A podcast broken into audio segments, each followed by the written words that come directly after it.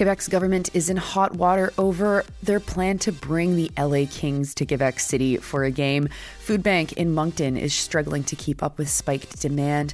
Manitoba RCMP officer who knelt on man's neck has his charges stayed. CRA finally identifies some fraud in the $100 billion Canada Emergency Wage Subsidy, and the UN says that the civilian death toll in Ukraine has surpassed 10,000 people. Good morning. It's Wednesday, November 22nd. I'm Nora, and here are your headlines.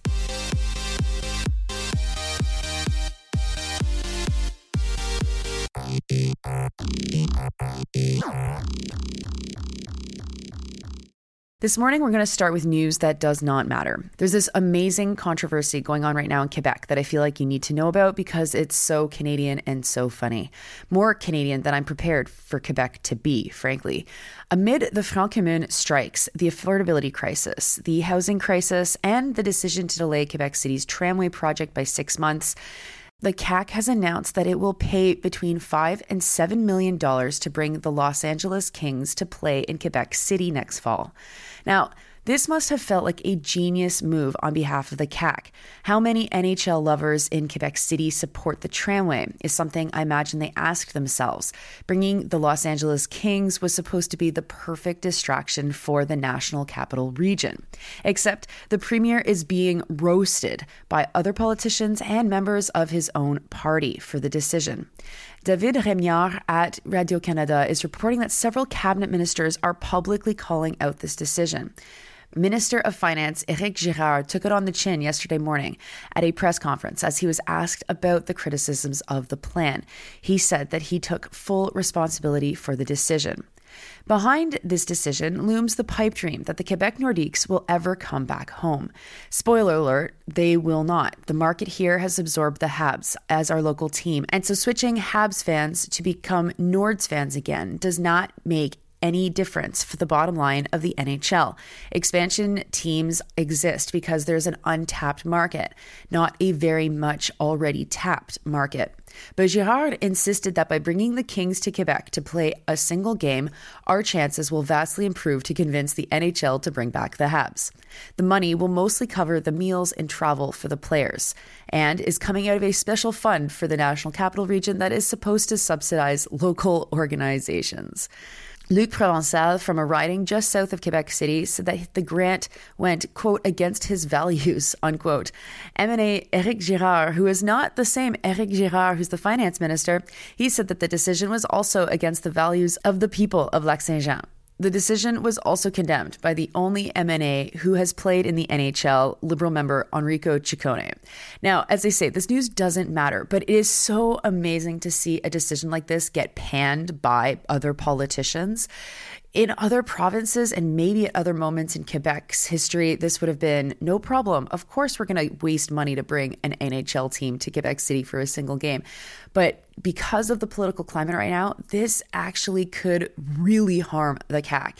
A poll came out this morning that showed that the Parti Québécois is now leading in the province in polls. That is a party that only has four seats.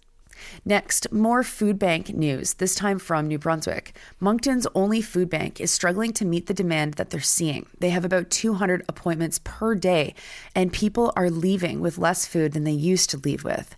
If you multiply 200 appointments over a year's worth of work days, that totals 52,000 visits, which is a stunning number considering that the city of Moncton has a population of 85,000 people. The food bank requires anyone who needs to visit the facility more than once per month to register, including telling the food bank some of their financial information, reports Global News' Suzanne Lapointe. The applications are putting tremendous strain on the workers at the food bank. They're seeing an increase in people with full time jobs, international students, and seniors, all groups who have not normally relied on the food bank before. Next, a Manitoba RCMP officer has had his charges stayed by the province's police watchdog. Devon McKendrick from CTV News Winnipeg reports that Eric Guerin was caught on video at the Winnipeg airport kneeling on Nathan Lasiuk's neck. Lasiuk screams that he can't breathe in the video. Lasiuk was originally charged with assault, and police were there because they were called to deal with Lasiuk at the airport. But there was never a report made to the oversight body until the video of the assault was released in 2021. A judge agreed with Lasiuk that his charter rights were violated, and he was given a conditional discharge and 12 months of probation for the assault charges that originally spurned the police to be there. The Crown withdrew their charges against Guerin, though, because they didn't believe that a conviction was reasonable. They reviewed the video and didn't find that Lasiuk was a credible witness. Guerin is back working for the Manitoba RCMP. Next, here's something from the Canadian Press's Nojoud Al Mallees. Remember how many people who got CERB were harassed into giving the money back, and how journalists were obsessed with writing stories about all the fraud that people were committing with their CERB payments? Well, now we have some news about fraud related to other programs.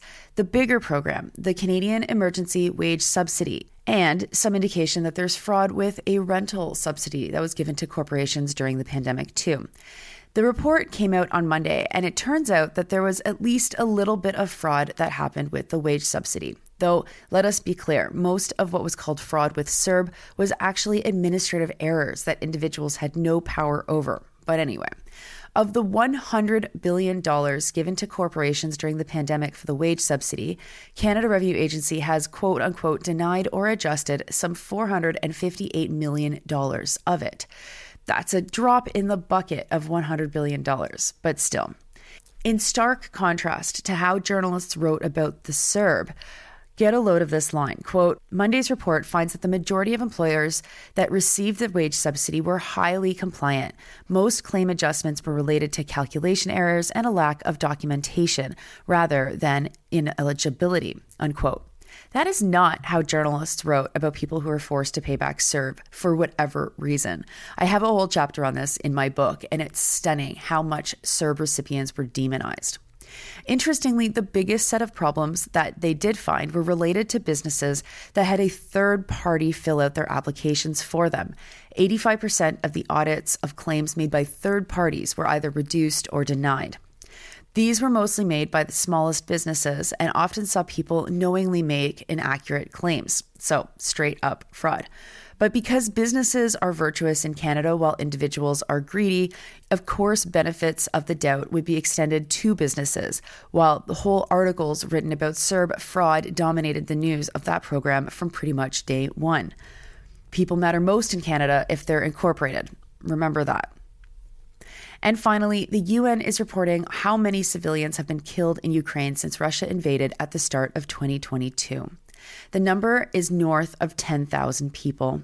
Half of those deaths happened in the last three months and, quote, far behind the front lines, unquote, reports Al Jazeera. More than 560 children have been killed. The UN says that it believes that the actual death toll is much higher. Russia has been more and more using long range missiles, which is killing more people deeper inside of Ukraine. The majority of deaths have been caused by explosive weapons. Germany has committed 1.6 billion euro for more weapons for Ukraine, and the U.S.'s defense secretary was in Kiev on Monday to announce a new $100 million military package. Those are your headlines for Wednesday, November 22nd. I'm Nora. You're listening to this podcast at sandynora.com on the Real News Network podcast feed and anywhere you get your podcasts. I'll be off to Winnipeg tomorrow, so don't forget your tickets. Get those tickets at thepointofsale.com. Search for Sandy and Nora live in Winnipeg. And I'll talk to you tomorrow.